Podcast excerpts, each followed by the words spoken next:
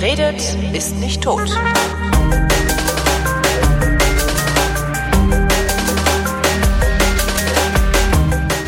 Willkommen zur Wissenschaft, worin Holger Klein und Florian Freistetter über Neuigkeiten aus der Wissenschaft plaudern. Ich bin Holger Klein.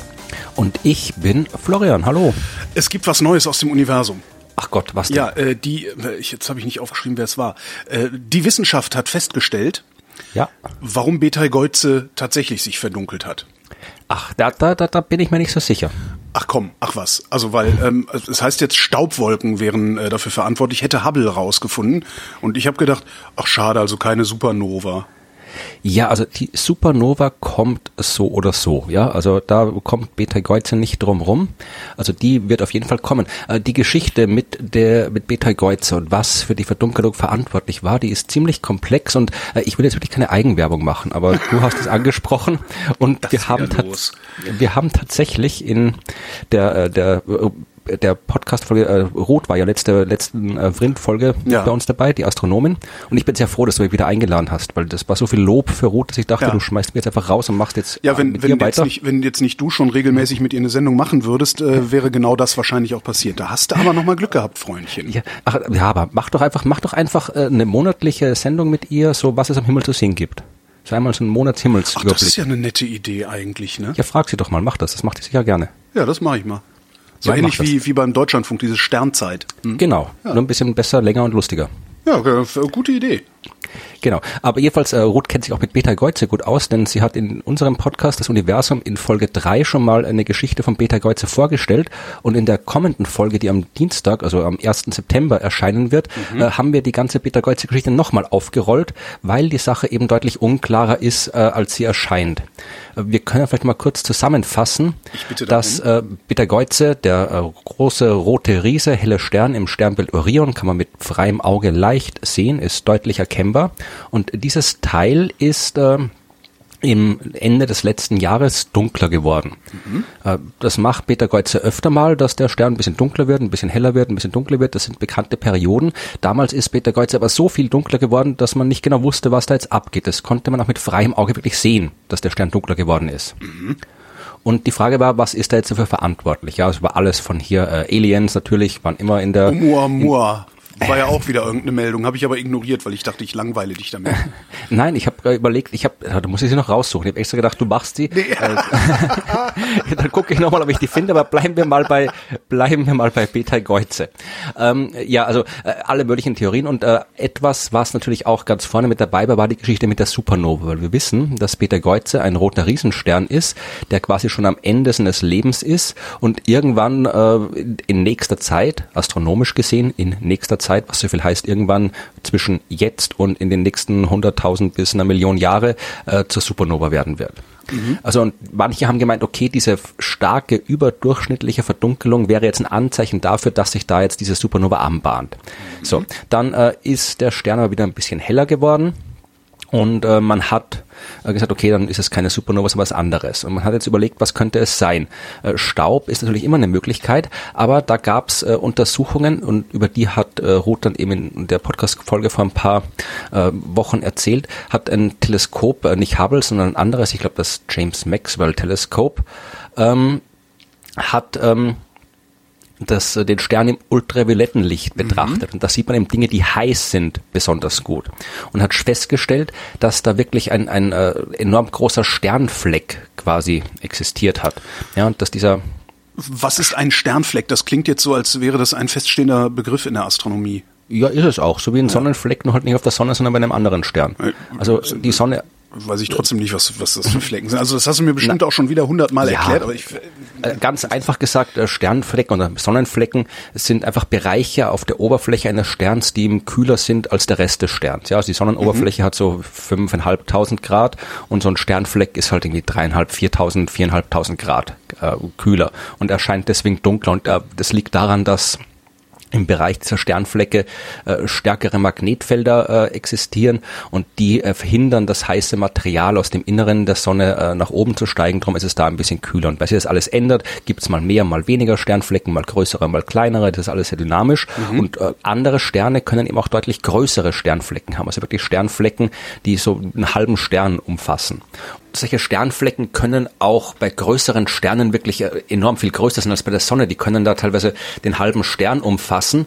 Und äh, sowas ist bei roten Riesen wie Peter Kreuzer jetzt nicht unerhört, dass sowas geben kann. Und äh, die Messungen äh, von diesem einen äh, James Maxwell Teleskop und den anderen Leuten haben eben darauf hingewiesen, dass da ein Sternfleck verantwortlich sein könnte. Mhm. Vor allem auch, äh, weil die auch mit Infrarot hingeschaut haben und Staub kannte man oder kann man im Infrarot besonders gut sehen. Ja, mhm. weil wenn da irgendwo Staub um den Stern rum ist, dann heizt der Stern den Staub auf und der Staub gibt diese äh, Energie dann als Wärmestrahlung wieder ab und Wärmestrahlung ist nichts anderes als Infrarotstrahlung. Ja, das heißt, Staub was mich gerade ein bisschen wundert, ist, wenn es ein Sternfleck sein sollte, dann muss der aber doch so groß sein, dass der die Hälfte des Sterns irgendwie bedeckt, damit signifikant ja, weniger genau. Licht rauskommt. Ne? Das kann schon sein. Bei okay. so großen Sternen okay. kann das durchaus sein. Wie Beta Kreuzer haben wir schon gesehen, Sternflecken in solchen Größen. Also das klar. wäre durchaus möglich gewesen.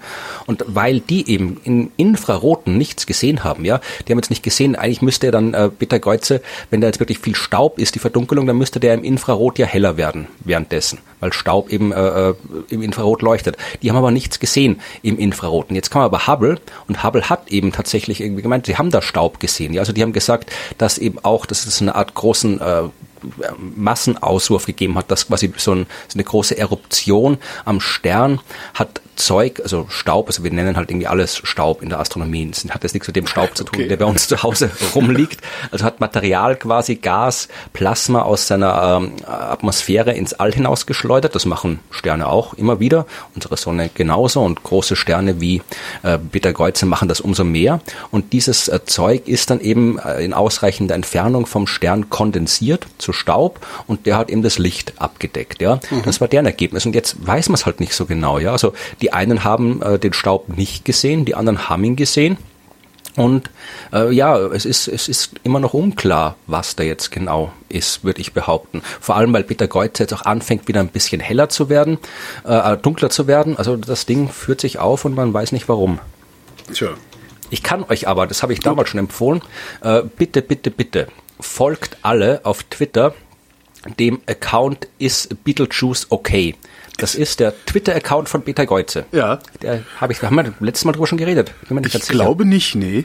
Äh, der ist fantastisch, dieser Account. Der ist wirklich fantastisch. Also das ist wirklich so, wie man es kennt von der NASA, von den Raumsonden, wo ja auch jede Raumsonde ihren eigenen Twitter-Account hat und dann aus der Ich-Perspektive twittert. Mhm. Ja, statt ich, ich fliege gerade ins All, juhu, und ich rede mit der Bodenstation endlich und ich habe das erste Mal was beobachtet. Und hier äh, installiert, äh, hier redet quasi äh, Peter Geuze. Und wirklich, also lustig. Also irgendwie äh, beschimpft alle Leute, die irgendwie behaupten, Peter Geuze wird bald explodieren. Peter Geuze erzählt von seinem Verhältnis mit Antares. Äh, be, beschimpft die Perseiden, weil sie irgendwelche Angeber sind, die am Himmel leuchten. Geil. So. Wie, also, wie schreibe ich, wie schreibe ich Bittergeuze auf Englisch? Äh, Betelgeuse, also Betelgeuse. Betelgeuse, okay. Betelgeuse. Mhm. Und es ist wirklich, er hat irgendwo, irgendwo hat wieder Trump hat wieder irgendwas Bescheuertes gesagt und dann hat äh, Peter Geuze getwittert, uh, at least I'm not, the, I'm not the dimmest orange thing in the universe. Also, ja, es, es, es ist ein fantastischer Account. Kann ich nur empfehlen. Und wenn es da was Neues gibt, wird Peter Geutzer euch selbst dann vermutlich auch darüber, darüber informieren, informieren, dass sie. ja, also da wird weiter geforscht. Wir haben noch wirklich nicht, wir wissen noch nicht genau, was da abgeht. Tja. Ja, so ist es. Dann hatte ich ja, noch. Bist du von, was? Bist du von mir noch was aus dem Universum? Ja, bitte, wenn du, also du hast ja bestimmt Geschichte suchen. Die Oumuamua-Geschichte, ja, aber die können wir auch nächste Woche. Ja, aber, ja, stimmt, ja, da ist immer wieder was, gibt's immer wieder was Neues. Genau. Äh, ich mache was anderes. Äh, ich habe extra für dich was rausgesucht. Oh. Ach Gott, hier vor zwei Tagen. Oh, Mur, Mur könnte doch ein Alien-Raumschiff sein.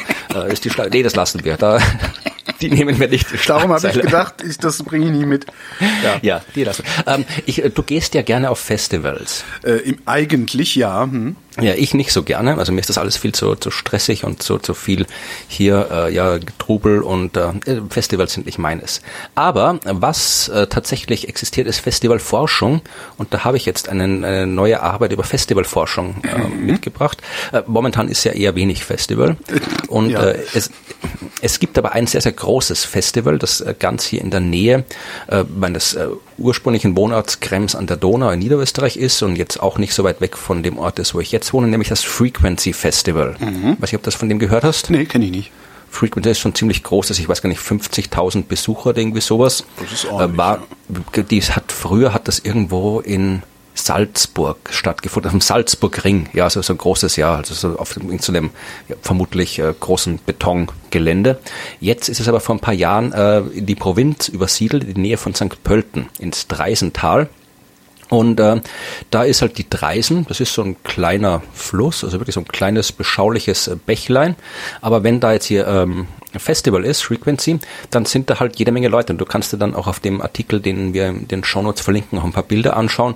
Mhm. Da siehst du wirklich, da ist im Wesentlichen der Fluss und du siehst den Fluss nicht mehr, weil er voll mit Leuten ist. Also das ist so ein Fluss, der geht dir vielleicht bis zum Knöchel oder so. Ja? Okay. Und die sitzen da halt drin, die stehen da drin, die haben ihre Sessel da drin und hocken da halt drin und verrichten ihr Geschäft darin. Genau, und darum geht's auch. Ach, genau. nee, komm. Denn, äh, denn hier haben jetzt tatsächlich Wissenschaftler untersucht und Wissenschaftlerinnen auch, äh, vor allem äh, tatsächlich so zwei Wissenschaftlerinnen und zwei Wissenschaftler, haben untersucht äh, von der Uni Wien und vom Wassercluster Lunds, haben untersucht, was denn jetzt mit so einem Fluss passiert, wenn da 50.000 Leute Party machen drin. Ja und haben äh, logischerweise wird, wird da viel, wie Sie schreiben, wird da, werden da viele Stoffe eingetragen in den Fluss. Und haben geguckt, äh, was denn da alles ist. Ja, und tatsächlich äh, wenig überraschend äh, viel Bier, viel Urin mhm. haben sie gefunden. Aber was sie auch gefunden haben, viele unbekannte, vorerst unbekannte Komponenten, die sie dann halt dann nach und nach entschlüsselt haben. Also Seife, Sonnencreme, Zahnpasta. Koks. Das weiß ich nicht, aber das ist äh, vor allem, was sie gefunden haben, äh, viel Phenylbenzin, oh Gott, ich sollte das mit Chemikalien lassen, Phenylbenzimidazolsulfonsäure. PBSA. Mhm. Das ist äh, etwas, das in Sonnencreme verwendet wird als UVB-Filter. Mhm. Ja, und äh, das äh, äh, haben die alles in, in, deutlich erhöhten Mengen in diesem Fluss äh, gefunden und ähm, geschaut, erstes Mal, also dann vor allem geschaut, wie schnell das dann wieder abgebaut wird von den Mikroorganismen. Ja, und äh, Bier und Urin, das geht schnell weg. Das ist nach, nach ein paar Stunden ist das wieder weg, aber äh, führt dazu, weil äh, das geht ja nicht irgendwie aus dem Nichts ins Nichts, sondern das wird von Mikroben, Mikrolebewesen, Mikroorganismen im Fluss abgebaut und die haben einen Stoffwechsel und bei deren Stoffwechsel kommt CO2 raus. Das heißt, äh, das erhöht den CO2-Ausstoß vor Ort. Mhm. Äh, das Problem mit dieser äh, PBSA, also diesem, diesem UVB-Filterzeug in der Sonnencreme, das ist auch wirklich, da war noch Wochen später keinerlei biologischen Abbau entdeckt daran. Ja, ja aber das muss doch wegtransportiert werden, oder? Ja, eh, natürlich. Die haben ja Proben, die sind, die Ach so, haben okay, in der Probe, in der Labor Probe, alles, ja, ja, okay. Genau. Äh, das Wegtransportieren ist genau das Problem, weil das Zeug fließt dann von der Dreisen in die Donau und dann irgendwo ins Meer und da äh, bleibt es dann halt mit all dem anderen Scheiß, den wir da irgendwie ins Meer reinspülen. Ja, hm. und äh, wesentlich, es ist keine, es ist jetzt keine großartige äh, revolutionäre Forschung, die sie gemacht hm. haben, aber zeigt halt, dass irgendwie äh, intensive Freizeitnutzung, wie sie es nennen, von Fließgewässern, kann halt äh, die Zusammensetzung, die Konzentration ähm, die, äh, des, des Flusses und auch des äh, gelösten Kohlenstoffs im Fluss tatsächlich äh, deutlich ändern. Was durchaus interessant hm. ist zu wissen. Ich habe ja die ähm, wahrscheinlich am stärksten Zuversicht stiftende Überschrift des Jahres gefunden. Ja, bitte. Warum ist alles so kompliziert? So. Ja, dachte ich, jetzt endlich, die Wissenschaft hat festgestellt, warum alles so kompliziert ist und endlich kriege ich eine Erklärung dafür. Ist gleichzeitig auch leider die Enttäuschung des Jahres gewesen, weil als ich dann den Artikel gelesen habe, kamen sie mit universellen Spin-Modellen, universellen Turing-Maschinen und neuronalen Netzwerken und alles wäre so kompliziert, weil man da so überall Universalität finden würde. Ja, und ja, jetzt überfordert mich die Universalität der Universalität. Ich habe nicht die leiseste Ahnung, worum es da geht. Aber ich ja, wollte nur mal darauf hingewiesen haben. Also Turing-Maschinen habe ich schon gehört, weiß ich auch grob, was das ist. Ich aber auch, aber universell. Und, ja, ne? Kann ich da jetzt nichts sagen. Also wenn ich den Nachricht auch nicht gelesen, also ich habe es gelesen, aber ich habe es echt nicht verstanden. Ja, dann bitte, Frind, Hörerinnen und Hörer, erklärt uns, warum alles so kompliziert ist. Genau, ja, genau. Dann setze ich einfach fort mit, bitte. vermutlich, wenn du mit der mit der Optimismus äh, erregendsten äh, Schlagzeile kommst, dann habe ich eine sehr, sehr, die sehr, sehr pessimistisch äh, klingt, äh, dystopisch äh, fast. Und zwar Australien richtet erste industrielle Mückenzucht ein. Ah. Das ist aber, wollen die, was, was, machen die denn damit? Äh, äh, kann man sich dann da so Mücken bestellen? Äh, ich hätte gern einen Pfund Malaria äh, und äh, ein halbes Pfund Zika. Ja, äh, die, die, wenn man sich denkt, okay, dass das Tiere in der Art und Weise, wie wir leben, industriell gehalten und gezüchtet werden, ist ja äh, durchaus bekannt, leider, mhm. und auch jetzt, äh, aber halt, das sind dann eher Schweine, Rinder, Hühner oder sowas, ja. ja. Äh, Mückenzucht, industriell, war, weiß man jetzt nicht unbedingt, wo da jetzt der große Bedarf liegt, dass wir noch mehr von diesen Mistviechern haben, die durch die Gegend fliegen. Aber tatsächlich geht's dabei um zur Bekämpfung von Infektionskrankheiten, ja. Mhm. Und zwar äh, nutzen die ähm, das ist das World Mosquito Program, WMP. Wahrscheinlich steckt auch Bill Gates dahinter. Ähm, weiß ich jetzt nicht genau, aber äh, das die haben ein Verfahren entwickelt, wo sie äh, Mückenweibchen, und ich weiß gerade nicht, welche Mücken das sind, ähm, vermutlich verschiedene, ich bin mir jetzt nicht ganz sicher, Moskitos offensichtlich, ähm, und die haben ein Verfahren entwickelt, wo sie dieses, diese Mückenweibchen mit äh, bestimmten Bakterien infizieren können, mhm. ja, mit äh, dem Wolbachia-Bakterium.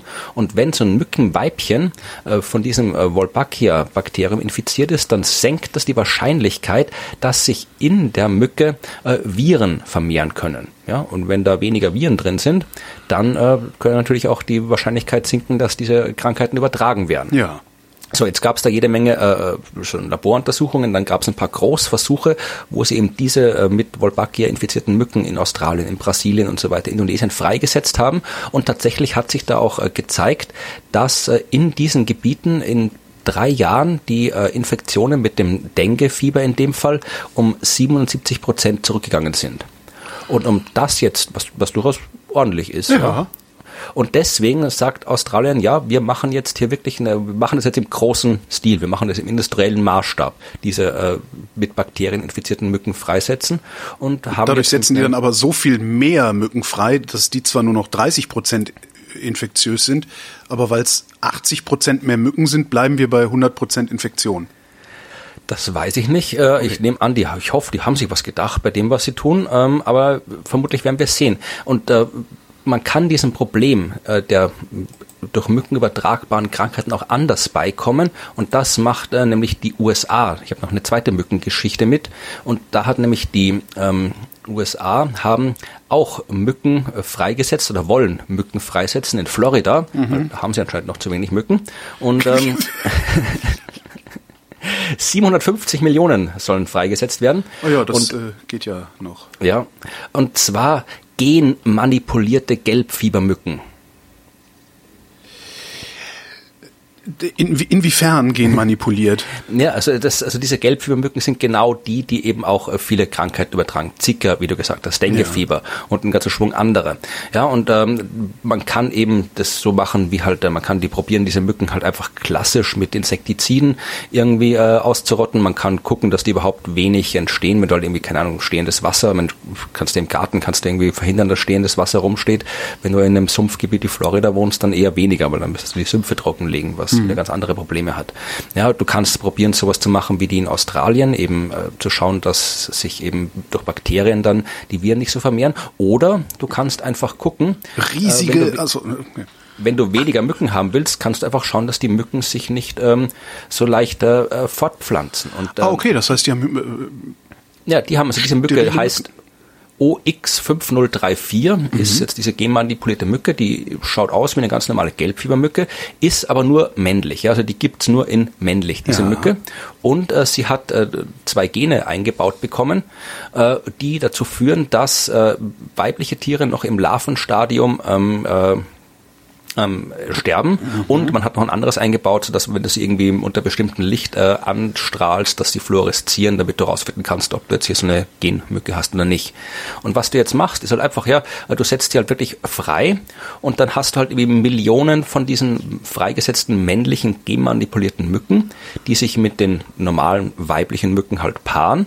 Aber weil diese männlichen Mücken eben dieses Gen haben, dass eben, wodurch eben weibliche Tiere schon in, noch gar nicht quasi erst zur Welt kommen, noch im mhm. Larvenstadium sterben, haben, ist der gesamte Nachwuchs äh, von diesen, der aus diesen genmanipulierten Mücken entsteht, nur männlich. Ja, und wenn du nur Männer hast, dann Platz mit der Fortpflanzung nicht so gut und die Population kollabiert irgendwann. Ja. Das ist der Plan, das äh, so zu machen. Und das, man hat, es gab schon ein paar größere äh, Experimente und das ist jetzt ein wirklich ein großer Freilandversuch. Ähm, Haben die das nicht in Südamerika irgendwo auch schon mal? Genau, probiert? da gab es schon mal so kleinere äh, ja. Strategien, aber ich glaube, das ist jetzt im, im größeren äh, Stil.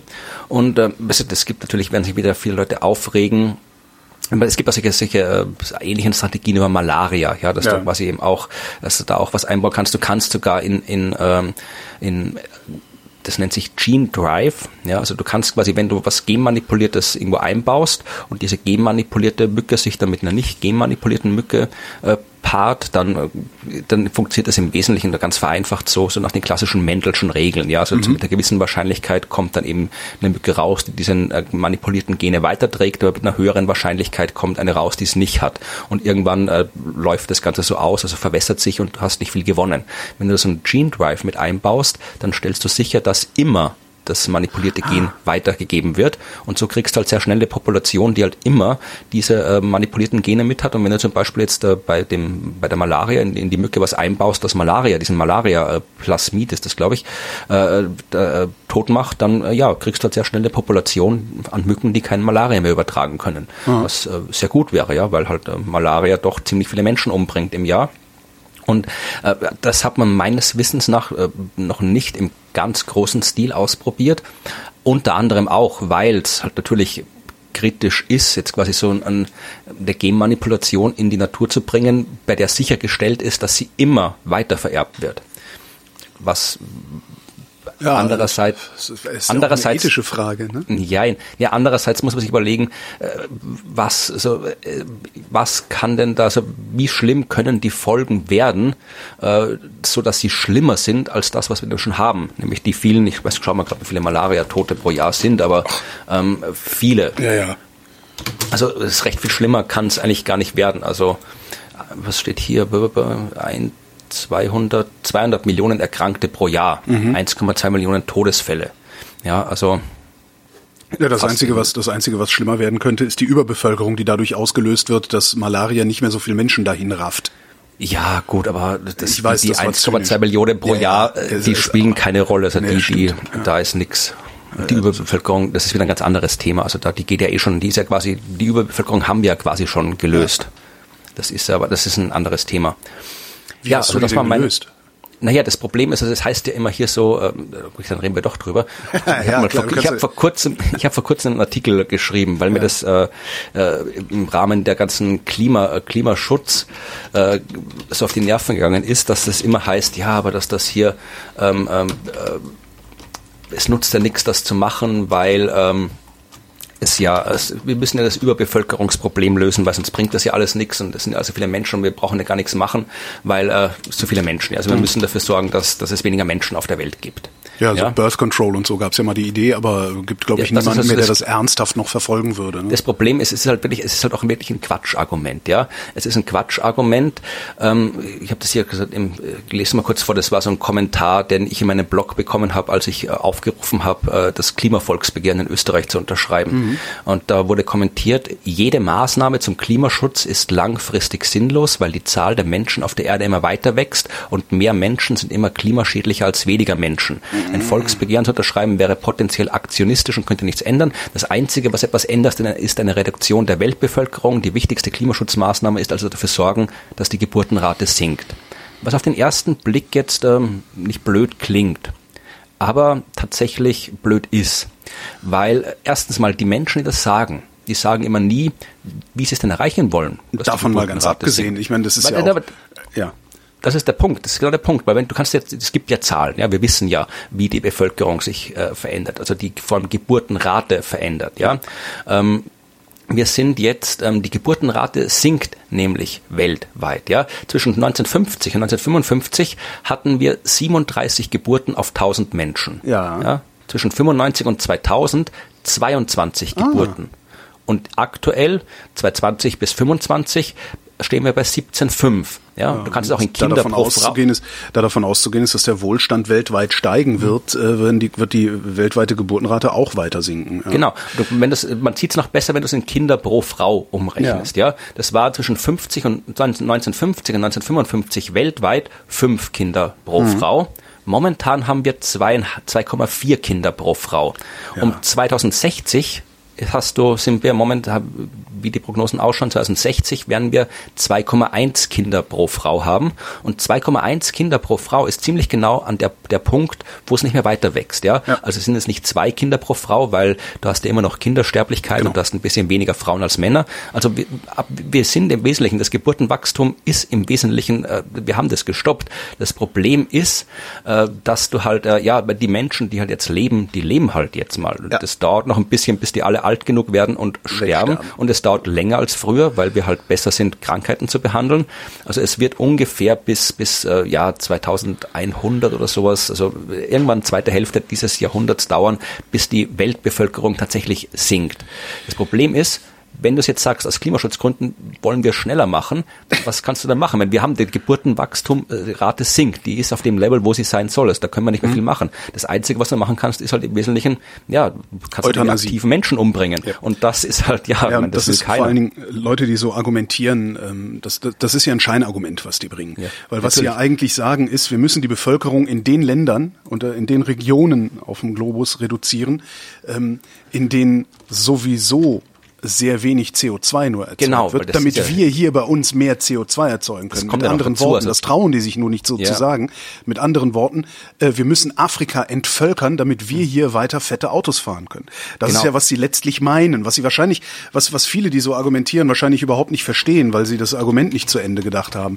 Aber am Ende steht genau das. Es geht ja nicht darum, genau. dass wir hier Europa und, und die USA entvölkern. Darum geht's denen ja nicht. Ja, natürlich, es ist ja gerade dort, wo wirklich noch, noch äh, die Geburtenrate höher ist als bei uns, also Afrika, ja. Teile von Asien und so weiter. Das sind ja auch die Regionen, wo am wenigsten äh, klimaschädliches Zeug genau. passiert. Das passiert ja bei uns. Ja, und äh, das liest man, das geht dann auch richtig so in, in, in Imperialismus, Kolonialismus. Ja, wir ja. dürfen nur noch, nur noch hier, hier irgendwie äh, Entwicklungshilfe, wenn, wenn die hier äh, weniger Sex haben und Kinder kriegen und so weiter. Und wir müssen denen beibringen, wie sie sich vernünftig verhalten Der weiße sollen. Mann muss Geld. kommen. Der weiße also, Mann muss kommen, um da für Ordnung zu sorgen. Es ist, ist ein so Quatsch. altes Motiv. Das ist, Also ich, ich verlinke den Artikel, den ich geschrieben hm. habe. Das sind auch die ganzen äh, Statistiken, die Daten verlinkt, auch ein schönes Video äh, verlinkt, wo das nochmal erklärt ist. Also ja, also wer euch mit der sagt, irgendwie Klimaschutz, natürlich ist es sinnvoll, wenn wir weniger Menschen sind. Wir sind zu viele Menschen auf der Erde. Aber jetzt äh, da zu behaupten, äh, wir brauchen jetzt irgendwie Klimaschutzmaßnahmen müssen nicht getroffen werden, weil ja eh das Bevölkerungswachstum alles auffrisst und äh, wir müssen Quatsch. die Bevölkerung reduzieren, das ist Quatsch, ja, das ist ein Quatschargument. Ja, ja. So, so wo haben die meisten Menschen krauses Haar? ja, äh, wenn sie es nicht am Kopf haben, Im, dann. In äh, Afrika. So, weil wir gerade also, da diesen alten Witz mal bringen. Äh, und damit überleiten äh, zu meinem nächsten Thema. Amerikanische Wissenschaftler haben festgestellt, warum Rasierklingen stumpf werden. Was Ach, ich auch, ja. auch interessant finde. So, ich dachte, ja, ist halt egal, dann werfe ich sie halt weg und tue eine neue rein. Ja, ich ähm, dafür, um, selten. um das rauszufinden, ja, ich auch, mein, das ist ganz schlimm. Und ich rasiere mich ja mit so einem so einem Rasierhobel, also nicht mit diesen Systemrasierern, diesen absurd teuren Dingern. Ähm, mich, Rasierklingen kosten mich im Jahr ungefähr fünf Euro oder so. Ja, Von ich habe so einen Haarschneider, da habe ich einmal irgendwie 50 Euro ausgegeben dafür und dann alle Ach so, paar Wochen machst du immer schneide ich mal ja, okay, wieder ja, auf zwei, drei Millimeter ab und gut ist. Geht auch, ja. Jedenfalls haben die einen Teststand gebaut mit Haaren und äh, Rasierklingen darüber fahren lassen, das Ganze unter dem Elektronenmikroskop angeguckt und haben gesehen, dass es äh, genau drei Komponenten gibt oder drei ja, Parameter, die dafür verantwortlich sind, ob Klingen stumpf werden oder ob sie nicht stumpf werden. Ähm, das eine ist äh, dadurch, dass du schräg rasierst und nicht genau gerade, also so horizontal, mhm. dadurch, dass du schräg rasierst, äh, wirken unregelmäßige Kräfte auf die Klinge. Dann gibt's äh, sowieso an der Klingenkante, auch an der frischen Klingenkante, Fehlstellen. Und äh, entlang dieser Fehlstellen können sich dann Mikrorisse bilden.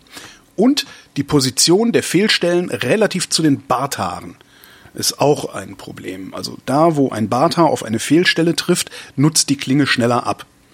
Und sie schließen ja, daraus, dass äh, die Klingen, wenn die an der Schnittkante homogener wären, also weniger Fehlstellen, würden sie wesentlich länger scharf bleiben nach der Rasur. Was ich nicht rausgefunden habe, ist, wer die Arbeit bezahlt hat übrigens. Ja, die Bartindustrie, die, Hipster, die Big Hipster. Obwohl, nee, das kann ja eigentlich überhaupt nicht im Sinne der Rasierklingenindustrie sein, weil Ich kann sagen, es war dann irgendwie die, die Bartträger. Genau. Big Hipster. Die Bartlobby. War das. Big Hipster, genau, ja.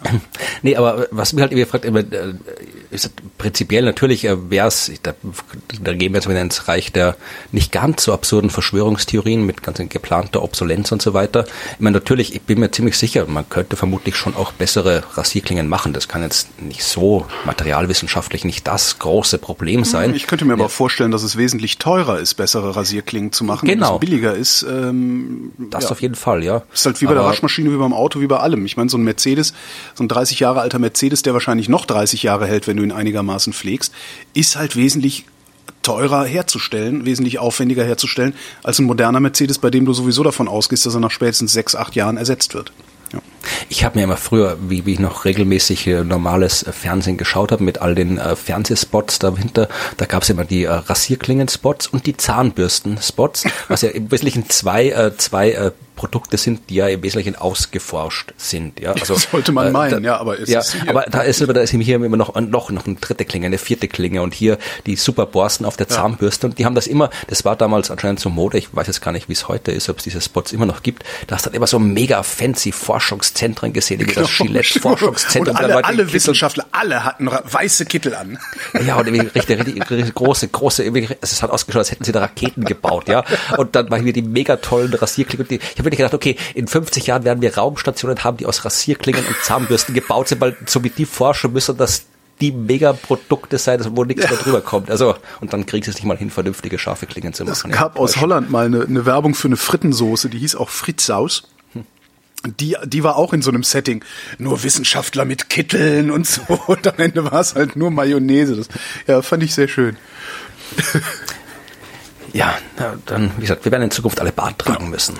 Äh, wenn wir eine Zukunft haben, äh, Oh, ach, verdammt. Ist schon ab und soweit. zu, ab und zu sterben äh, Arten auf der Erde. Das nennt sich dann Artensterben. Ja. Und von denen gab es einige in der Geschichte der Menschheit, diese, oder die Geschichte der Menschheit, in der Geschichte der Erde, diese Massenaussterben. Und bei manchen äh, wissen wir noch nicht, was dazu geführt hat, dass sie stattgefunden haben. Zum Beispiel das sogenannte Hangenberg-Ereignis.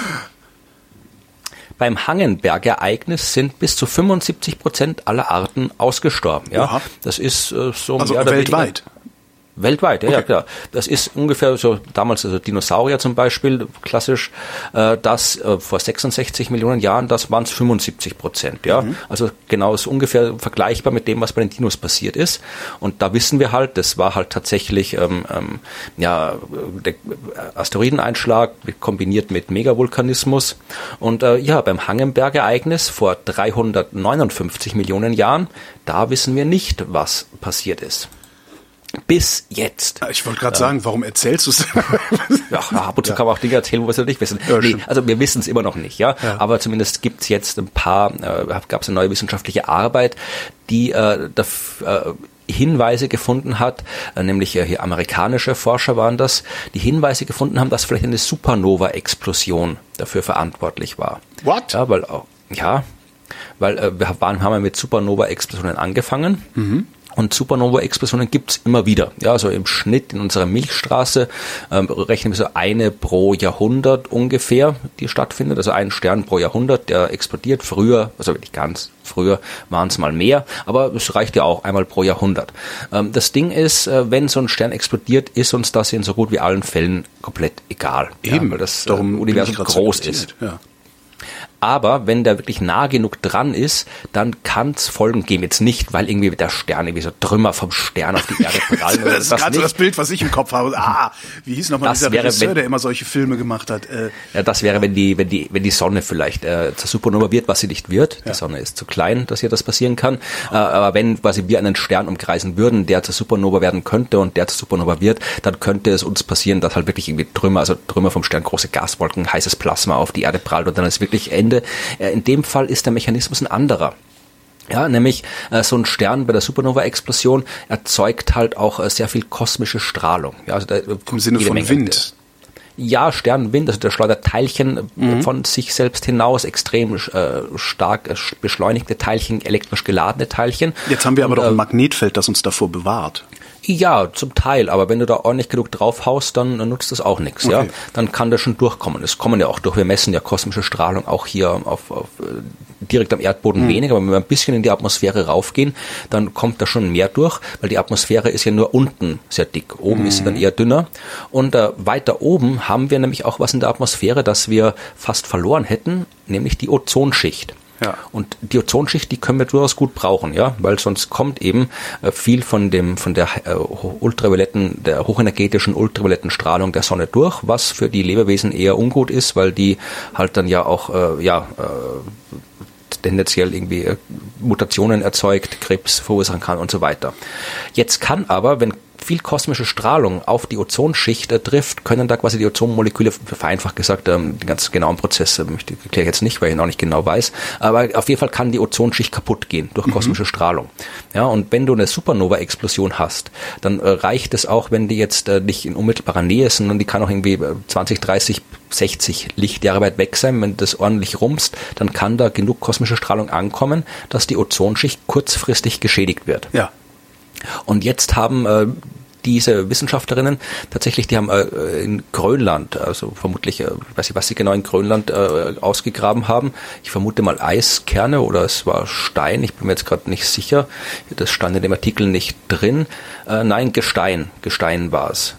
Ah nein, äh, Isgrim, äh, Pflanzensporen, schauen, mhm. Pflanzensporen haben sie gefunden in Grönland und haben äh, darin quasi Hinweise gefunden, dass eben tatsächlich die Erde genau zu dieser Zeit vor 359 Millionen Jahren einer äh, erhöhten UVB-Strahlung ausgesetzt war und zwar über Jahrtausende hinweg.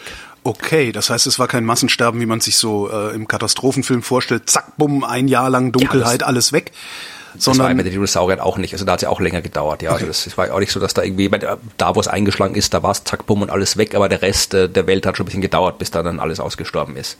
Ja, aber bestimmt nicht aber, Jahrtausende, oder? Ja, na gut, aber im, im, im, Vergleich, wenn du jetzt halt hier äh, geologischen Zeiträumen misst, ja, dann ist halt irgendwie, wenn was in tausend Jahren passiert, dann ist es quasi zack, bumm. Ja, stimmt. Ja, und äh, das haben die jetzt quasi äh, gefunden. Die haben auch ähm, gesagt, dass es ist jetzt quasi äh, könnte auch tatsächlich irgendwie so ein äh, Megavulkanismus sein oder es äh, könnte auch Klimaerwärmungen sein, die es auch auf natürlichem Weg gibt, die die Ozonschicht äh, kaputt machen, aber da gibt's halt keine wirklichen Daten dafür, ja, und die besseren Daten wären halt äh, wahrscheinlicher, in dem Fall sagen die, wäre es halt wirklich eine Supernova, 65 Lichtjahre von der Erde entfernt, könnte genau äh, dieses Ding äh, verursacht haben, ja, und äh, das äh, kann dann, die kann, die Ozonschicht scheint auch bis zu 100.000 Jahre kann die Ozonschicht dann kaputt sein und dann dauert es, bis es, äh, bis, bis sie sich wieder äh, zurückgebildet hat, so wie sie vorher war. Mhm. Bis Belege gibt's nicht, das ist eine Vermutung, eine Hypothese basierend auf diesen Funden in Grönland. Wenn man es genau wissen will, sagen die, müsste man tatsächlich äh, nach radioaktiven Isotopen suchen, ja, im Gestein, in Fossilien. Mhm. Also spezielle Plutonium 244, Samarium 146, das sind Isotope, die auf der Erde nicht vorkommen, die eben nur durch äh, Supernova-Explosionen oder bei Supernova-Explosionen entstehen und zur Erde gelangen kommen können dadurch. Und wenn man sowas in den entsprechenden geologischen Schichten finden würde, dann äh, wäre das ein ziemlich guter Hinweis, dass es wirklich eine Supernova war, die dieses Hangenberg-Ereignis ausgelöst hat. Bleiben wir am Himmel. Ähm, chinesische Wissenschaftler haben ähm, den besten Ort für ein optisches bzw. Infrarotteleskop auf der Erde gefunden. Auf der Erde? Auf okay. der Erde, wo man das hinstellen kann. Und zwar einen Ort, der wesentlich besser ist als Atacama oder Hawaii.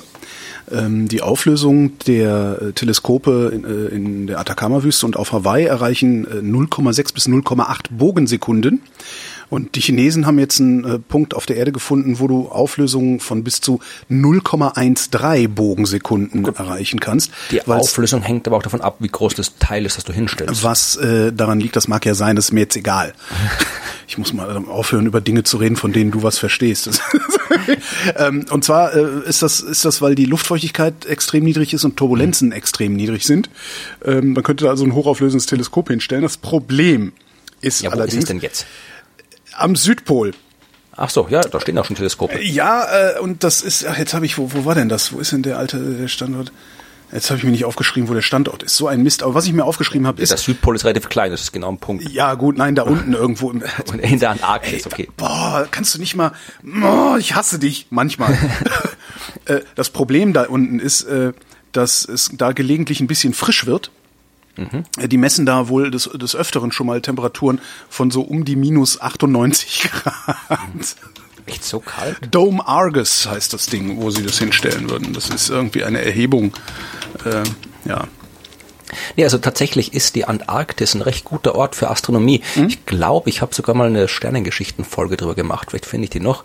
Aber das ist, Teleskope stellst du ja äh, idealerweise äh, wohin, ich meine, abgesehen, du stellst die weit weg von Städten und so weiter, ist alles klar. Aber idealerweise stellst du sie wohin? Hoch oben, mhm. ja, weil hoch oben ist die Luft trockener, da hast du weniger Luftfeuchtigkeit. Ja, und äh, Infrarot ist 4000 Meter hoch. Ja. Genau. Und äh, Infrarot-Astronomie kannst du nur treiben, wenn wenig Wasser in der Luft ist, weil Wasser eben die Infrarotstrahlung blockiert. Mhm. Deswegen machst du sie nur aus dem Weltall oder eben von ganz hoch oben, so wie in der Atacama-Wüste. Und äh, äh trockene Luft, also kein Wasser und äh, ruhige Luft, was eben auch hoch oben in Hochebenen der Fall ist. Und äh, die Antarktis, also wirklich der, der Südpol, der, der liegt ja hoch oben. Ja, also das ist ja eine Hochebene, ja. äh, die da ist. Und deswegen stehen tatsächlich in der Antarktis ein ganzer Schwung Teleskope rum, äh, weil ja die Antarktis in gewissem Sinn auch eine Wüste ist. ist halt Aber das sind, das sind, die sind robotisch oder äh, arbeiten da wirklich Wissenschaftler kommt, dran? Ja, kommt drauf an. Also es gibt natürlich robotische Teleskope, es gibt aber auch welche, also die direkt zum Beispiel an der Südpolstation selbst stehen, äh, da wo halt dann wirklich halt auch Leute äh, manuell, du musst immer was, was nachstellen, den Film nachlegen, simpel gesagt, also mhm. mal hier ein bisschen was, was äh, dran basteln, was rumschrauben und so, also es muss auch gewartet werden. Und äh, es gibt auch Astronomen und Astronomen, die in der Antarktis arbeiten, genauso wie halt die ganzen anderen äh, Wissenschaften dort vertreten sind. Ja, also da werden nicht nur Pinguine, Pinguine gezählt, sondern eben auch äh, Astronomie getrieben. Weil der und Astronom gibt, kann ja nebenbei noch Pinguine zählen zählen. Das ist ja auch ganz praktisch. Ja, das ist ja das. das, das, das kann jetzt ganze Arbeit für die Biologie machen. Ja unter, unter, unter unserer Würde als genau. Astronomen hier. Nee, nee, nee. Äh, tatsächlich, es gab, äh, die habe ich jetzt nicht äh, parat, die habe ich noch im Gedächtnis. Man hat ja kürzlich irgendwie mit Satellitenaufnahmen äh, herausgefunden, dass es irgendwie, glaube ich, zehn Prozent mehr Pinguine in der Antarktis gibt, als man bisher dachte, weil man auf Satelliten die Codespuren der Pinguine sehen konnte und so irgendwie neue Kolonien identifiziert hat, die man vorher noch nicht kannte. Ach, also wir beobachten auch Pinguine, so ist es nicht. Ja, ja. super. Fernerkundung, Pinguin-Fernerkundung. Sehr schön. Genau. Ja, also auch das wird gemacht und ähm, wie gesagt, also ich weiß jetzt gerade nicht, wie die aktuellen Pläne sind, was man da jetzt noch alles in der Antarktis hinstellen will.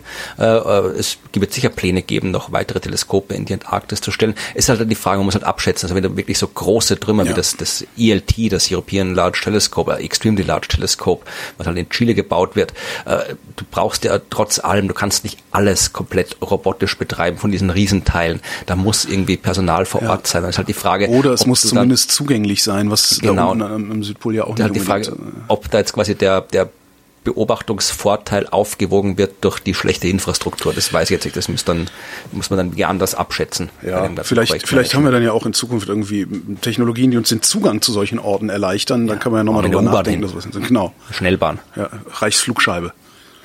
genau. Oder, oder Elon Musk baut so eine Röhre genau. hin. genau. Ja, ich bleibe nochmal bei Supernova-Explosionen. Und zwar habe ich vorhin gerade erzählt, dass äh, man ja äh, es schwer ist, herauszufinden, ob jetzt eine Supernova in der Vergangenheit stattgefunden hat oder nicht, ja. weil ähm, erstens mal, ja, der Stern, Stern kann man beobachten, eine Supernova ist halt nach einem gewissen Zeitraum nicht mehr zu sehen, weil der Stern halt explodiert ist.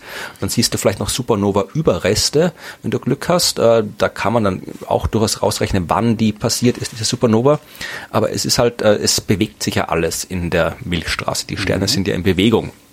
Und es ist dann oft schwer festzustellen, äh, wo war jetzt die Erde, als irgendwo ein Stern explodiert ist. Also die Erforschung von Supernova-Explosionen der Vergangenheit ist knifflig. Aber die Astronomie, großartig wie sie ist, hat auch dafür eine Lösung gefunden. Ja, Im Gegensatz zur Biologie. Genau, ja, die Biologie, ja. die kann nix. Nee. Aber kann ich mal Pinguin erzählen müssen, auch wie wir ja. sie machen. Ja. Aber nee, Biologie ist auch super, ja, habe ich nichts dagegen. Aber äh, du wirst nie drauf kommen, äh, wie man in der Astronomie Supernova-Explosionen in der Vergangenheit erforscht? Ähm, äh, du brauchst gar nicht raten, du kommst nicht drauf. Ja, okay, ich komme nicht drauf. Und zwar, indem man auf den Boden des Ozeans geht. Man macht das vom Meeresboden aus. Mhm. Ja, also Tiefseeastronomie.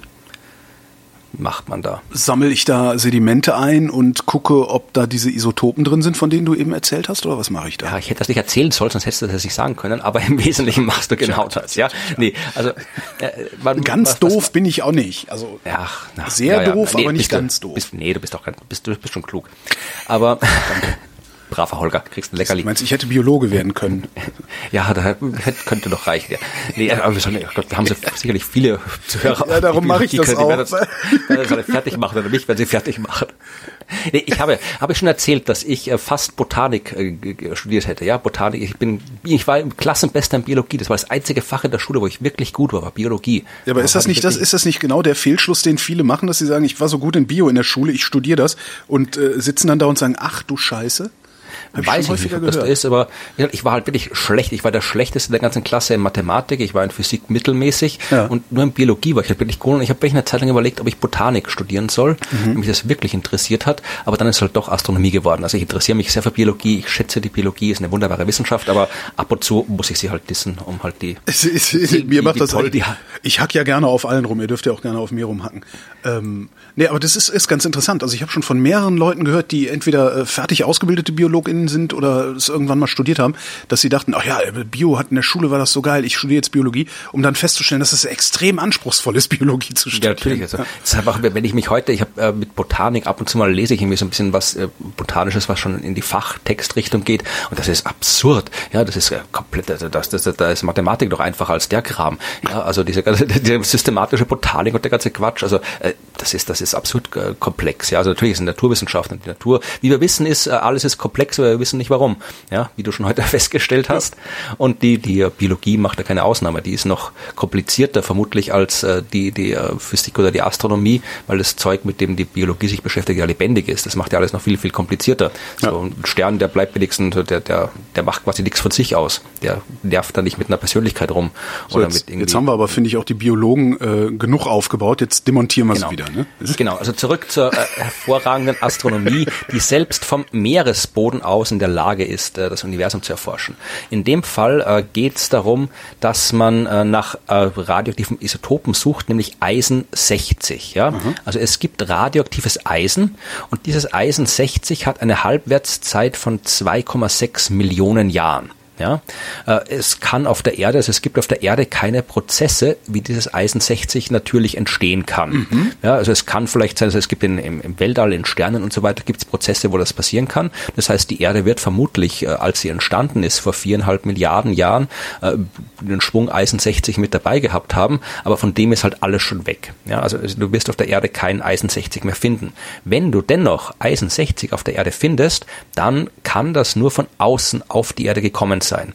Und ein Prozess, bei dem eben Eisen 60 entsteht, sind Supernova-Explosionen, die ja, wie ich schon gesagt habe, irgendwie Zeug in alle Richtungen schleudern, unter anderem eben auch auf die Erdatmosphäre, unter anderem eben auch auf die Erde. Mhm. Wenn du also irgendwo im Gestein Eisen 60 findest, dann weißt du, da muss äh, eine Supernova-Explosion stattgefunden haben, die dieses Eisen 60 auf die Erde gebracht hat. Ah. Und kannst aus der Datierung des Gesteins herausfinden, wann das passiert ist.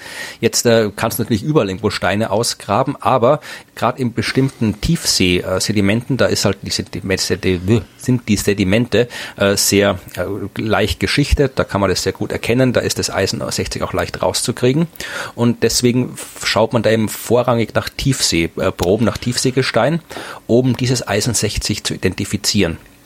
Und das äh, wird schon seit einiger Zeit gemacht. Auch eine ehemalige Kollegin von mir, äh, die äh, ist Tiefseeastronomin, finde das immer recht toll, wenn sie sich so bezeichnen kann. So also ich weiß nicht, ich weiß nicht, ich glaube, ich habe das, ich, es kann sein, dass ich das Wort erfunden habe. Ich bin mir nicht ganz sicher. Ah, ich habe nämlich damals ähm, auf einer Konferenz, wo die Jenny, Jenny Feige heißt, die hat auch an der Arbeit, über die ich jetzt spreche, mitgeschrieben, hat die auf einer Konferenz, das war die Konferenz, wo wir uns das erste Mal getroffen haben übrigens. Ja, Ach, hier Potsdam, in Potsdam, die Astronomenkonferenz. Ah, okay. hm, ja. Ja, und da war, war sie hat über ihre Arbeit gesprochen und ich habe dann einen Blogartikel drüber geschrieben und fand es halt so cool, dass die da irgendwie Tiefseeproben untersucht, um über Supernovas was rauszufinden, dass ich den Blogartikel Tiefseeastronomie genannt habe. Und äh, sie fand es so toll und bezeichnet sich seitdem immer als Tiefseeastronomin. Ja, und also wir, wir arbeiten dran, dass sich das... Was, was ich mich frage ist, ähm, ich grabe dann Sedimente aus, finde Eisen 60 dann weiß ich, es hat zu einem bestimmten Zeitpunkt in der Erdgeschichte irgendwo im Universum eine Supernova-Explosion gegeben. Woher weiß ich die Richtung? Oder interessiert die mich gar nicht? Nee, nee, genau das ist es, was, was interessant ist, ja. Genau das ist es, was du rausfinden willst, ja. Denn ähm, Wohin am Himmel muss ich gucken, um eventuelle Reste noch zu sehen? Ja, jein, also das, das kannst du so nicht machen. Also du kannst jetzt quasi, es ist kein Teleskop, ja, es ist nicht so, dass du jetzt irgendwie hier sagen kannst, auf der Seite, also so geht das nicht. Aber du weißt äh, ungefähr, wie die Erde sich bewegt, ja, also. Äh, die Sonne sich bewegt. Das kann man abschätzen aus der aktuellen Bewegung. Äh, du kannst auch äh, die Bewegung der Sterne in der Umgebung der Sonne, äh, in unserer Ecke der Milchstraße abschätzen. Das heißt, wir haben so ein gewisses Vorstellung dafür, wie sich das Zeug da alles bewegt hat. Du kannst das quasi zurückrechnen und äh, wenn du dann eben jetzt noch diese Supernova-Explosion hast, wenn du weißt, weißt halt, äh, vor so und so vielen Jahren, äh, 100.000 Jahren, Millionen Jahren ist eine Supernova explodiert, dann kannst du eben auch äh, herausfinden, wie die Bedingungen damals waren, durch welche, wie die, wie die Nachbarschaft quasi ausgesehen hat damals. War die Sonne quasi gerade in der Ecke, wo, wo äh, viele große, äh, massereiche Sterne waren, die dann eher schneller der Supernova werden als andere. Und da kannst du ein bisschen hier die, die äh, lokale Umgebung der Sonne rekonstruieren im Laufe mhm. der Zeit aus dieser Geschichte und das dann probieren abzugleichen mit Beobachtungen. Da sieht man zum Beispiel, äh, das ist in dieser aktuellen Arbeit schon, da geht's äh, um momentan sind wir in der sogenannten lokalen interstellaren Wolke. Ja, das ist so eine äh, Region in der Milchstraße, wo ein bisschen mehr interstellarer Staub ist als anderswo und da flügen wir momentan gerade durch mit äh, dem Sonnensystem.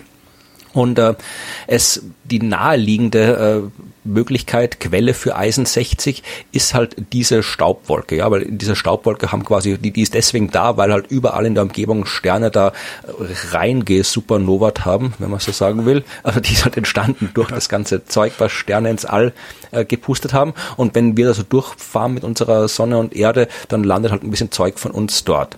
So, jetzt haben aber, äh, wir wissen, wie groß diese lokale interstellare Wolke ist, wir wissen, wie die Sonne unterwegs ist und wir wissen, ähm, wann sie dort war. Und wir wissen jetzt durch diese neue Untersuchung der, der Sedimente in der Tiefsee, dass äh, es das Eisen 60, das von dort stammt, äh, in einer Zeit auf die Erde gelangt ist, wo die Sonne noch gar nicht drin war in dieser Wolke. Ja, da war die noch mhm. außerhalb der aktuellen Wolke. Das heißt, es muss damals eben wirklich eine Supernova gegeben haben, äh, die dann auf die Erde gelangt sind. Ja, also da weiß man jetzt wieder ein bisschen mehr, wie das ist. Ich meine, es ist eine sehr, sehr knifflige Wissenschaft. Wie, wie passt das denn, wie passt das denn zu den, zu den, äh, zum Saatgut aus Norwegen?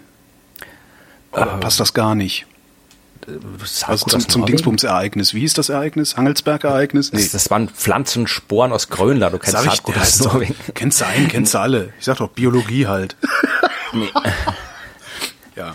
Nee, also da geht es jetzt um kürzere Zeiträume. Wir sind jetzt, das, okay. der, der, das Hangenberg-Ereignis war vor 360 Millionen Jahren. Hier sind wir jetzt, äh, da geht es quasi um so 33.000 Jahre sind okay. diese Sedimentproben alt. Da sind wir ein bisschen in der näheren Vergangenheit. Aber nur mal zu zeigen, wie schwierig das ist zu machen. Also in diesen Proben haben die 19 19 Atome, 19 Eisen 60 Atome gefunden. Ja, nicht irgendwie 19 mhm. Gramm oder sowas, sondern 19 Eisen 60 Atome.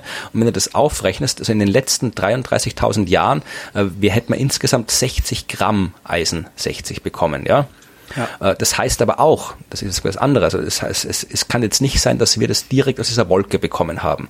Äh, wenn das jetzt eine Supernova, eine einzelne große Supernova gewesen wäre, die das quasi auf einen Schlag zu uns gebracht hätte, dann müsste die Menge an Eisen 60 ungefähr 20 mal so hoch sein. Mhm. Ja, das heißt, das, was man da jetzt gefunden hat, das kann, muss von der Supernova sein, die halt äh, nicht jetzt irgendwo in dieser Wolke rumgehangen ist, die aber auch nicht in unmittelbarer Nähe war, sondern quasi die halt irgendwo anders ihren Staub abgeladen aufgeladen hat, das Eisen 60, und dieser Staub ist dann halt quasi so im, im interstellaren Raum so hin und her geschubst, ein bisschen durchgerührt worden und dann ist er irgendwann auf die Erde gekommen. Also ist alles sehr, sehr es ist knifflig, die Vergangenheit äh, zu rekonstruieren, mhm. aber wie gesagt, wir, wir suchen uns die Methoden dort, wo wir sie finden und man kann eben auch mit dem Tauchroboter auf die Tiefsee fahren und dann dennoch äh, rausfinden, was vor ein paar hunderttausend Jahren im Weltall passiert ist, was ich sehr faszinierend finde.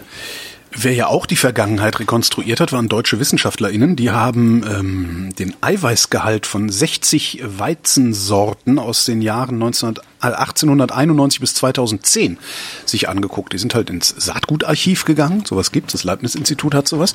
Und ja, haben halt in Norwegen gibt's auch eins, in Spitzbergen. Ja, genau. Dieses äh, Ding, wo dann die auch so ein Wassereindringproblem hatten vor genau. ein paar Jahren mal. Ne? Ähm, haben das halt äh, angezüchtet, also über, über mehrere Jahre wachsen lassen, das Zeug, und haben geguckt, wie viel Eiweiß ist denn eigentlich drin? Weil es gibt ja diese aus der Wunderheilpraktiker-Szene so gerne verbreitete äh, Theorie oder den verbreiteten Mythos, äh, dass äh, ja, wir alle so Weizenunverträglichkeiten haben und Weizen sowieso ganz böse ist, weil da viel zu viel Gluten drin ist und diese modernen Zuchtweizen und früher wäre das ja alles, ja, ne, vor 100 der, Jahren wäre Teufels. der Weizen ist Teufelszeug vor 100 Jahren, da wäre der Weizen ja noch viel besser, stellt sich raus, nein. So ganz im Gegenteil sogar. Ähm, der moderne Weizen hat insgesamt weniger Eiweiß als der alte Weizen. Der Glutengehalt ist über die Jahre konstant geblieben. Das Einzige, was sich geändert hat, ist die Zusammensetzung des Glutens. Okay. Ja, weil da sind jetzt irgendwie weniger Gliadine drin und ein bisschen mehr Glutenine. Jetzt müssen sich jetzt halt entweder die Wunderheilpraktiker eine neue Legende ausdenken, um den Einfältigen das Geld aus der Tasche zu ziehen, oder sie nehmen ihren Mythos, äh, behaupten weiter seine Theorie und immunisieren das. Ne? Weil, ich zitiere, die Forscher halten jedoch fest, dass noch nicht alle im Weizen enthaltenen Eiweißarten auf ihre physiologischen Wirkungen hin untersucht wurden. Na, da kann ja ist ja noch alles möglich. Da ist noch, genau, ist noch viel Luft nach oben. Ja, genau. Manche Heilpraktiker sich ein Eigenheim von bauen. Genau. Auch ein Thema, das wir immer wieder mal hatten hier in der Sendung. Ja, wenn ihr gerade irgendwo sitzt, äh, steht mal kurz auf. Ich ja, auch? Denn ja, kannst gerne aufstehen, wenn du möchtest. Denn es gibt immer mehr Dauersitzer in Europa. Es gab wieder eine Sitzstudie. äh, Wissenschaftlerinnen und Wissenschaftler aus Spanien haben das untersucht. Die haben eine, äh, es waren quasi zusammengeführt Ergebnisse von vier äh, Umfragen in allen Ländern der EU mhm. und haben da analysiert das Bewegungsverhalten und äh, überall nimmt die körperliche Passivität zu. Oh ja. ja. 54,3 Prozent der Befragten haben gesagt, dass sie die täglich länger als viereinhalb Stunden sitzen. Mhm. Ja, und viereinhalb Stunden ist gerade so der, der Schwellenwert, der Grenzwert, ab dem es anfängt, dass bestimmte Risiken für Krankheiten steigen. Ah, okay. Und weißt du, wer am meisten rumsitzt? Ich. Ja, das, du weißt, kein, weiß nicht in der Studie Holger sondern nee, aber so gruppenmäßig äh, gruppenmäßig, na, der ja. Angestellte, oder? Nee, also äh, altersmäßig, sagen wir so. Ähm, äh, über Rentner und Rentnerinnen. Nee, tatsächlich nicht. Ähm, äh, die Menschen ab 65 Jahren, ja, das ja. sind die, die Sitzer, ja. 55,6 Prozent. Bei den 18 bis 24-Jährigen 58,3 Prozent. Ja? Das, also, heißt, das heißt, eine Nintendo Switch ist gefährlicher als ein Ohrensessel. Wahrscheinlich, ja. Und äh, damit alle was davon haben, ja. Die 35 bis 44-Jährigen, bei denen gab es den stärksten negativen Trend, ja. Da ist der Anteil von 43 auf 50 Prozent gestiegen. Also Ui. da sind die meisten Neusitzer dazugekommen. Ähm, haben die da auch qualitativ sagen, geguckt? Nee, ne, was da passiert ja, ist, warum, warum sie gucken, also die Sie sagen schon, also Sie haben Thesen aufgestellt, ja, also ja. nicht direkt äh, nachgewiesen, aber Ihre These ist, dass diese zunehmende körperliche Inaktivität in erster Linie darauf zurückgeführt werden kann, dass Menschen eben bei der Arbeit und dann eben auch in der Freizeit immer mehr äh, quasi von diesen, diesen neuen Technologien nutzen, also halt äh, Smartphones, Streamingdienste ja. und so weiter, also was sind alles Technologien, die halt äh, zum Sitzen führen. Und äh, was auch, ähm, hier haben sie jetzt dann noch in dem Artikel äh, einen Sportmediziner von der Uni Münster interviewt, äh, der halt noch erklärt hat, warum das viele Rumsitzen gefährlich ist. Ja, also du verbrauchst weniger Kalorien, der Stoffwechsel ist niedrig, äh, Risiko für Herz und Kreislauf, äh, Stoffwechselerkrankungen steigt und so weiter und so fort. Und sagt auch, äh, was ich auch interessant fand, äh, die negativen Auswirkungen des zu langen Sitzens können nicht durch Sport am Abend völlig kompensiert werden. Oha. Also du kannst nicht sagen, ich, du hockst den ganzen Tag im Büro und am Abend gehst du laufen. Das ist besser als am Abend nicht laufen zu gehen. Ja. Aber es sagt zumindest dieser eine deutsche Sportmediziner, Klaus Völker von der Uni Münster, äh, kann das nicht kompensieren und empfiehlt deshalb, die Sitzposition häufig zu ändern und immer wieder mal kurz aufzustehen. Also es geht tatsächlich ums viereinhalb, die sitzen viereinhalb Stunden am Stück. Anscheinend. Oder geht es um viereinhalb Stunden am Tag? Weil da komme ich ja gar nicht drum rum äh, als normaler Mensch? Ist eine gute Frage. Das habe ich jetzt, da müssten wir nochmal in die Details der Studie reintun. Aber wenn es am Stück Fall ist, dann kann man da ja sehr gut dagegen anarbeiten, dass du halt tatsächlich alle zwei Stunden eine Viertelstunde spazieren gehst ja, oder sowas. Auf jeden Fall sagt er halt irgendwie Sitzposition häufig ändern, immer wieder kurz ja. aufstehen und äh, zitiert auch Studien, die zeigen, dass schon kurzes Aufstehen hat schon äh, positive Effekte. Das heißt, ja. wenn du kurz mal aufstehst und dann sagt er noch Homeoffice, was wir jetzt auch verstärkt hatten in den letzten Monaten, hat es nochmal vermutlich zusätzlich schlimmer gemacht. Also steht auf, ja, aufstehen. Das ist jetzt das ist ein Befehl. Keine politische Forderung, sondern ein medizinischer Rat. Genau. Ähm, britische Wissenschaftler haben festgestellt, Honig ist gesund. Ja, Sie das haben wusste man noch nicht. eine Metastudie gemacht aus 14 Studien. Dummerweise waren zwei davon, also nur zwei davon placebo kontrolliert, aber immerhin. Und haben geguckt, beziehungsweise herausgefunden, dass ähm, Honig bei Husten, verstopfter Nase und Halsschmerzen besser wirkt als herkömmliche Medikamente, die man sich dann so in der Apotheke holen geht.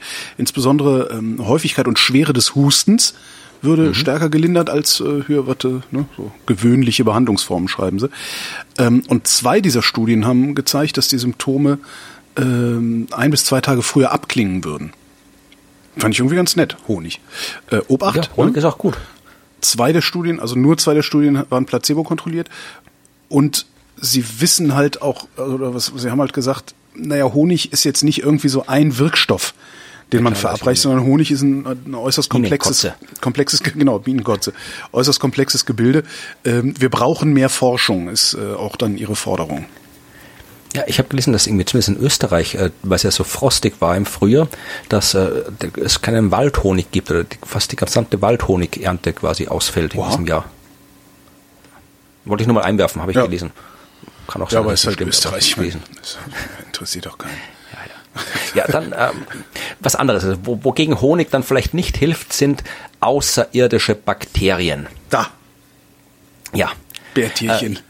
Ja, äh, nicht ich habe zwei Geschichten über außerirdische Bakterien. Gott, oh Gott, oh einmal über echte außerirdische Bakterien, die es nicht gibt, und einmal über nicht echte außerirdische Bakterien, die es schon gibt.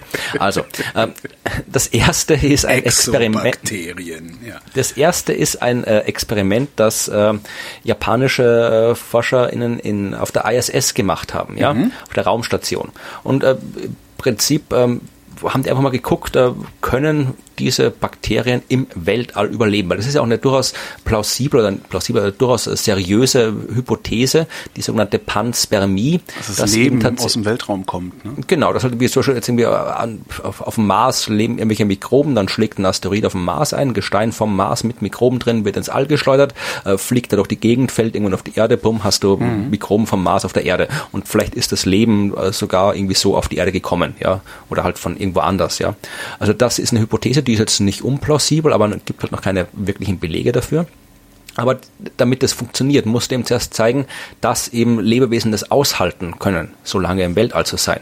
Und genau das haben wir eben jetzt hier untersucht. Ähm, Hier, äh, wie heißt der Astronaut? Akihiko Yamagishi. Äh, Der war eben äh, Astrobiologe von der Uni Tokio, war eben auf der Raumstation und hat dort tatsächlich eben so einen Schwung Bakterien, Deinococcus, das sind diese Mega-Conan-Bakterien, heißen sie auch, weil sie so viel aushalten. Ähm, die leben irgendwo in den ärgsten Bedingungen hier auf der Erde und können irgendwie absolut arge Mengen an radioaktiver Strahlung aushalten und so. Und Sind äh, außerdem mit Hellebarden bewaffnet. Genau, ja. Und der hat die halt vereinfacht gesagt einfach so außen an die Raumstation geklebt. Mhm. Drei Jahre lang. Geguckt, was mit denen, was mit denen passiert. Und hat gezeigt, Danach haben ja, die die Raumstation übernommen. Ne? Nee, ähm, äh, das also äh, Sie haben auf jeden Fall gezeigt, dass ähm, an der Oberfläche ja äh, waren die, es waren so Bakterienkolonien äh, an der Oberfläche, die haben es nicht so gut ausgehalten, aber die im Inneren, die waren äh, gesund und und fröhlich, ja. Und äh, der Schutz vor der kosmischen Strahlung, die ja das Hauptproblem ist, ja, also so mit, mit Temperatur und kein Sauerstoff und kein, kein Wasser kommen die Bakterien eigentlich oder so Mikroorganismen können recht gut klarkommen damit. Das sind die, das gibt es ja bei uns auch, wie die Bärtierchen, die du schon erwähnt hast, die sich quasi so einrollen können und dann halt lange Zeit ohne irgendwas überleben können. Aber die kosmische Strahlung ist halt das Problem. Und da, äh, der hat ihm gezeigt, dass äh, eine 0,5 Millimeter große Kolonie, also wirklich eine winzige Bakterienkolonie, könnte bis zu 15 und 45 Jahre an der Außenseite der ISS überleben. Wenn du wirklich raus in den freien Weltraum gehst, wo es noch ärger ist mit der kosmischen Strahlung, dann könnte eine Kolonie, die einen Millimeter groß ist, äh, knapp acht Jahre überleben. Ja, und äh, das reicht durchaus, dass du Um quasi einmal vom Mars durchs Sonnensystem zur Erde fliegen, ne? kommst. Ja. Ja. Und ähm, ja, also das, man hat das jetzt gezeigt, also dass zumindest unsere irdischen Bakterien könnten im All halbwegs gut klarkommen, also manche irdischen Bakterien davon, nicht alle natürlich. Äh, eine andere Arbeit, die ich auch sehr, sehr interessant, also das waren jetzt quasi die außerirdischen Bakterien, die nicht außerirdisch sind, aber die es trotzdem gibt. Also das So, waren ich dachte, Bakterien, es- die wir, okay. Und jetzt kommen die Erde hypothetischen außerirdischen. Bakterien. Genau. Das Äh, ist tatsächlich Hypokterien. Ja, das waren Wissenschaftler, da geht es um die Frage, klassisches äh, Science-Fiction-Motiv eigentlich, äh, aber auch äh, durchaus im, im Verschwörungstheorie äh, angesiedelt, äh, können wir durch außerirdische Bakterien krank werden? Ja, also es ist ja ein Science Fiction hier, so die Bakterien aus dem Weltall. Da ich würde mir ja viel mehr Sorgen um Bakterien machen, die irgendwer aus dem ewigen Eis ausbuddelt.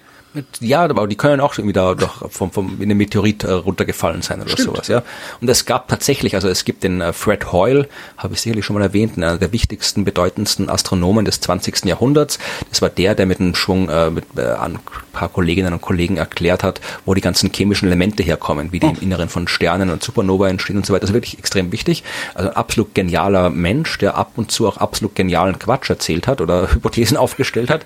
Und eine seiner Quatschhypothesen war, dass äh, es überall im Weltall ähm, Bakterien gibt, äh, Viren gibt. Also dass diese ganzen kosmischen Wolken, die da rumfliegen, im Wesentlichen nichts anderes sind als riesige Wolken gefriergetrockneter Mikrolebewesen, dass die auch überall auf Meteoriten leben, mit Meteoriteneinschlägen auf die Erde gelangen oder in Form von kosmischen Staub ständig auf die Erde niederrieseln und dadurch halt dann wirklich Bücher geschrieben, ja, wo drin stand, dass er er probiert hat, äh, so Sachen wie äh, Pest oder äh, Rinderwahn oder AIDS zu erklären durch Asteroideneinschläge und so. Okay. Ja.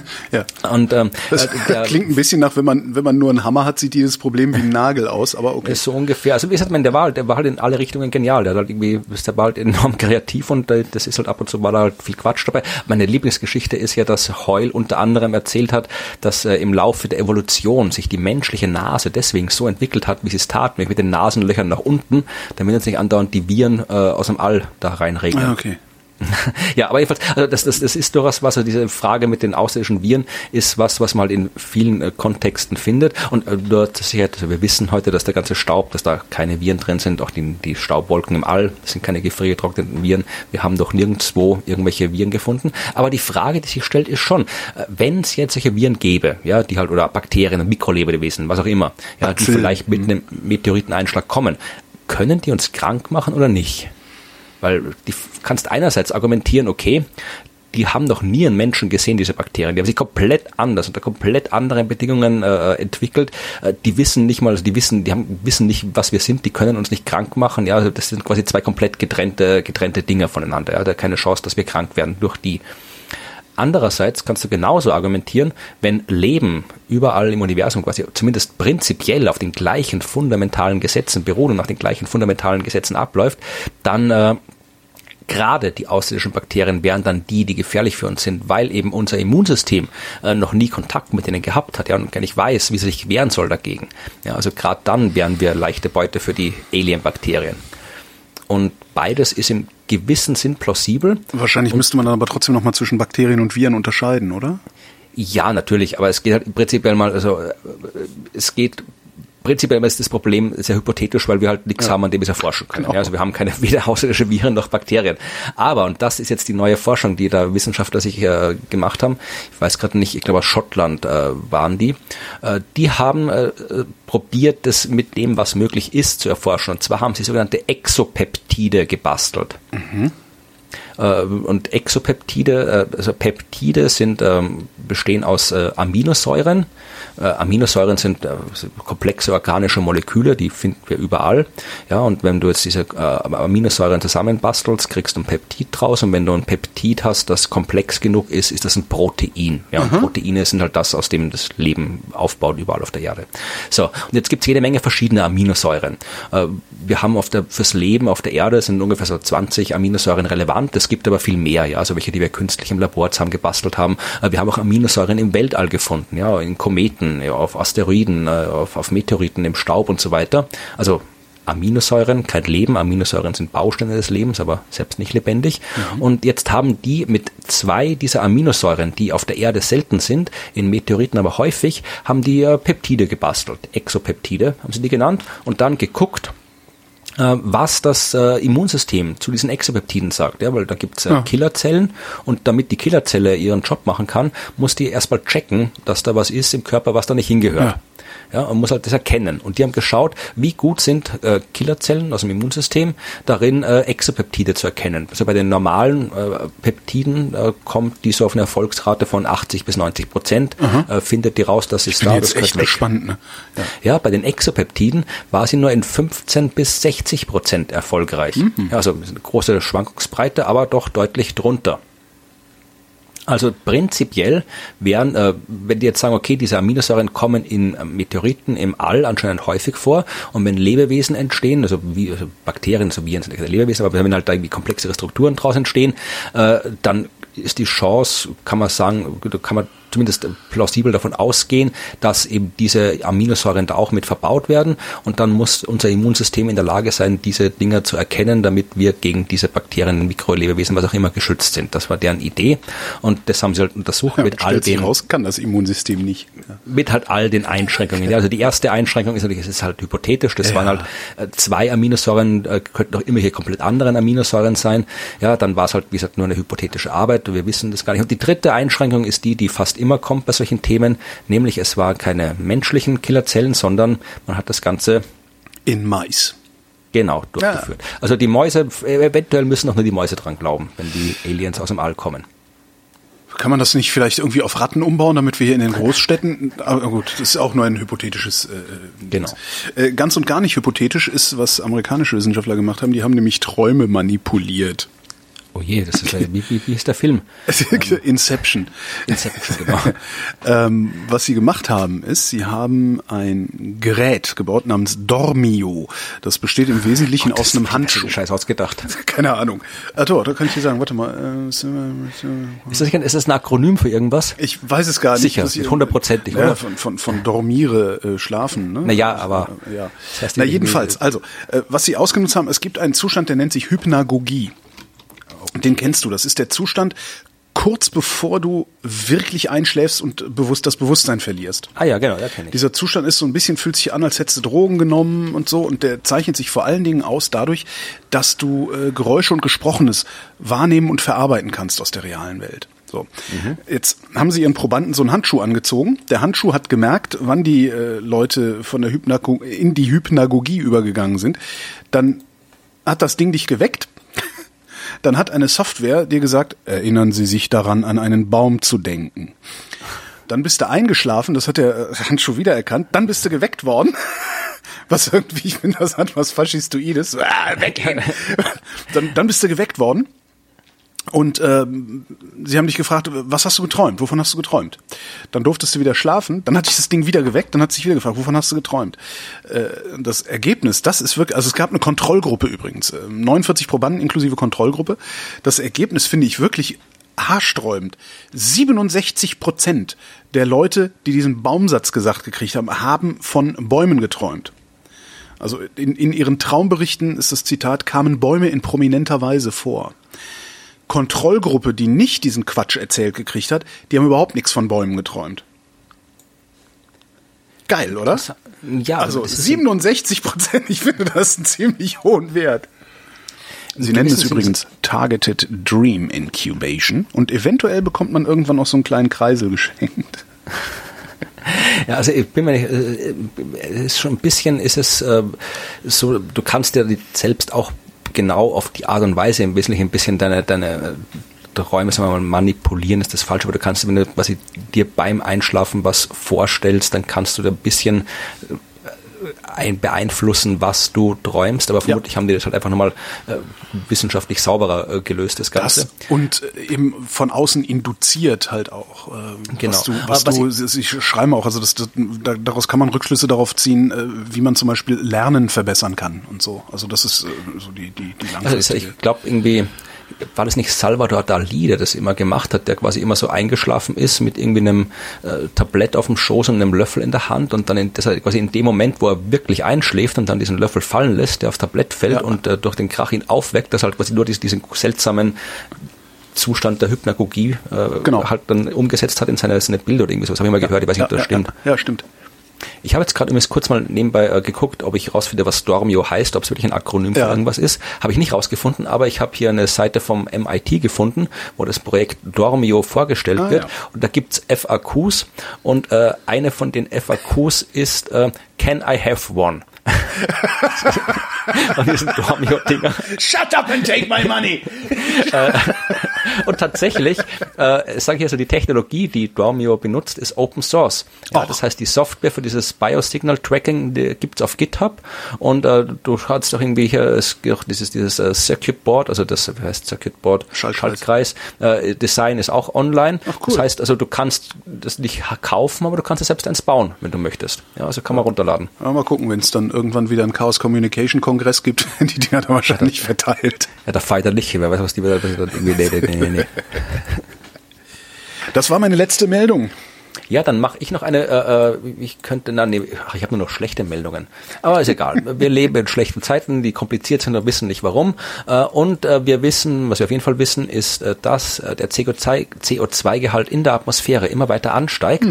Ja, was er, wie diverse Klimawandelleugnerinnen und Leugner immer wieder äh, behaupten, auch in der Vergangenheit getan hat. Ja, bestreitet auch niemand, hat er getan. Aber was wir jetzt wissen durch Bohrungen in der Antarktis, in der Vergangenheit ist der CO2-Gehalt in der Atmosphäre natürlich immer wieder angestiegen durch äh, alle möglichen äh, natürlichen Einflüsse, also hier äh, Vulkanismus, äh, Veränderungen in der Erdbahn um die Sonne und so weiter und so fort. Aber was wir jetzt wissen, das, was jetzt passiert, so schnell ist der CO2, das CO2 noch nie angestiegen wie jetzt. Ja, Wie, haben wir das, jetzt das wissen wir erst jetzt. Ich dachte, das wüssten wir längst. Also ja, wir wissen natürlich, wir wissen natürlich auch schon aus anderen Quellen, aber jetzt hat man eben wirklich äh, Bohrproben gemacht und weiß halt jetzt, dass äh, in den äh, letzten 2,7 Millionen Jahren ist es, äh, das was jetzt passiert ist, also war es noch nie so schnell wie jetzt. Hat man wirklich in Eisbohrproben nochmal deutlich äh, gezeigt, dass es tatsächlich eben jetzt äh, was ganz anderes ist, als es äh, früher der Fall war. Nochmal mit eindeutig in Eis äh, Kernen nachgewiesen. Also jetzt, wir, wir sind, es, ist, es läuft jetzt wirklich scheiße.